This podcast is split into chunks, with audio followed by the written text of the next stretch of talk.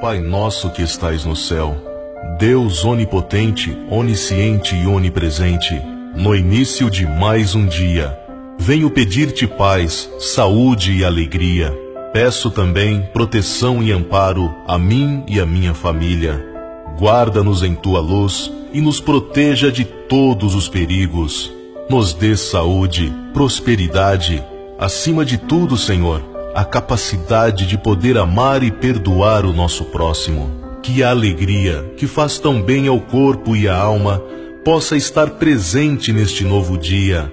Guarda-nos de todas as tentações que possam surgir em nossos caminhos.